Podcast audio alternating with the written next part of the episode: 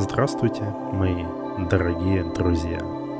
Меня зовут Алексей Тюменцев, и я рад приветствовать вас на своем подкасте «Сказки для взрослых на ночь». Слушая мой подкаст, вы сможете снять стресс, подготовиться ко сну, расслабиться и подумать о чем-то действительно важном и, возможно, начать новую жизнь уже с завтрашнего дня.